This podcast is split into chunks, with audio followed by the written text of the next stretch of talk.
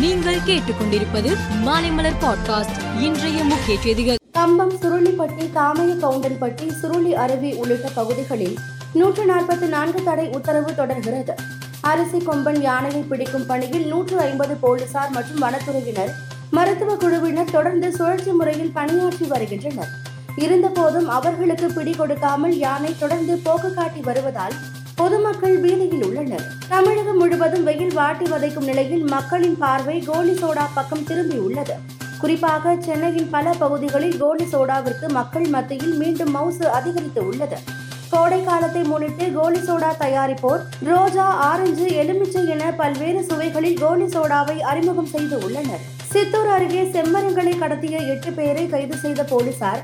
அவர்களிடம் இருந்து சுமார் முப்பது லட்சம் மதிப்புள்ள செம்மரக்கட்டைகள் இரண்டு வாகனங்களை பறிமுதல் செய்தனர். மேலும் செம்மர கடத்தலில் ஈடுபட்ட கர்நாடகாவை சேர்ந்தவர்களை போலீசார் தேடி வருகின்றனர். ரூபாய் இரண்டாயிரம் நோட்டு அறிமுகம் மற்றும் வாபஸ் இந்திய பணத்தின் மீதான நேர்மை ஸ்திரத்தன்மையில் சந்தேகத்தை ஏற்படுத்தி உள்ளது என்று காங்கிரஸ் மூத்த தலைவரும் முன்னாள் மத்திய நிதி மந்திரியுமான ப. சிதம்பரம் குற்றம் சாட்டியுள்ளார். எவரெஸ்ட் சிகரத்தில் முதல் முறையாக மனிதன் ஏறியதன் எழுபதாவது ஆண்டு விழாவையொட்டி மலையேற்ற வீரர்கள் வழிகாட்டிகளை நேபாள அரசு கௌரவித்தது. ராணுவ உளவு செயற்கைக்கோள் ஜூன் மாதம் விண்ணில் ஏவப்படும் என்று வடகொரியா அறிவித்து இருக்கிறது.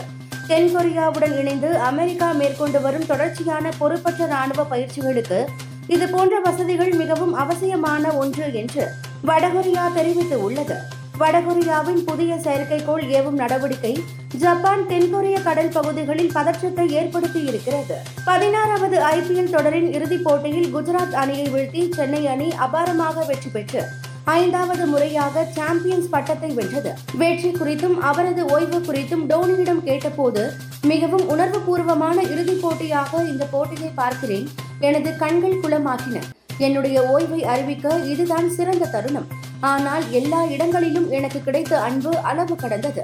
ஓய்வு குறித்து யோசிக்க இன்னும் எட்டு முதல் ஆறு மாதம் இருக்கிறது என்று கூறினார். மேலும் செய்திகளுக்கு மாலை மலர் பாட்காஸ்டை பாருங்கள்.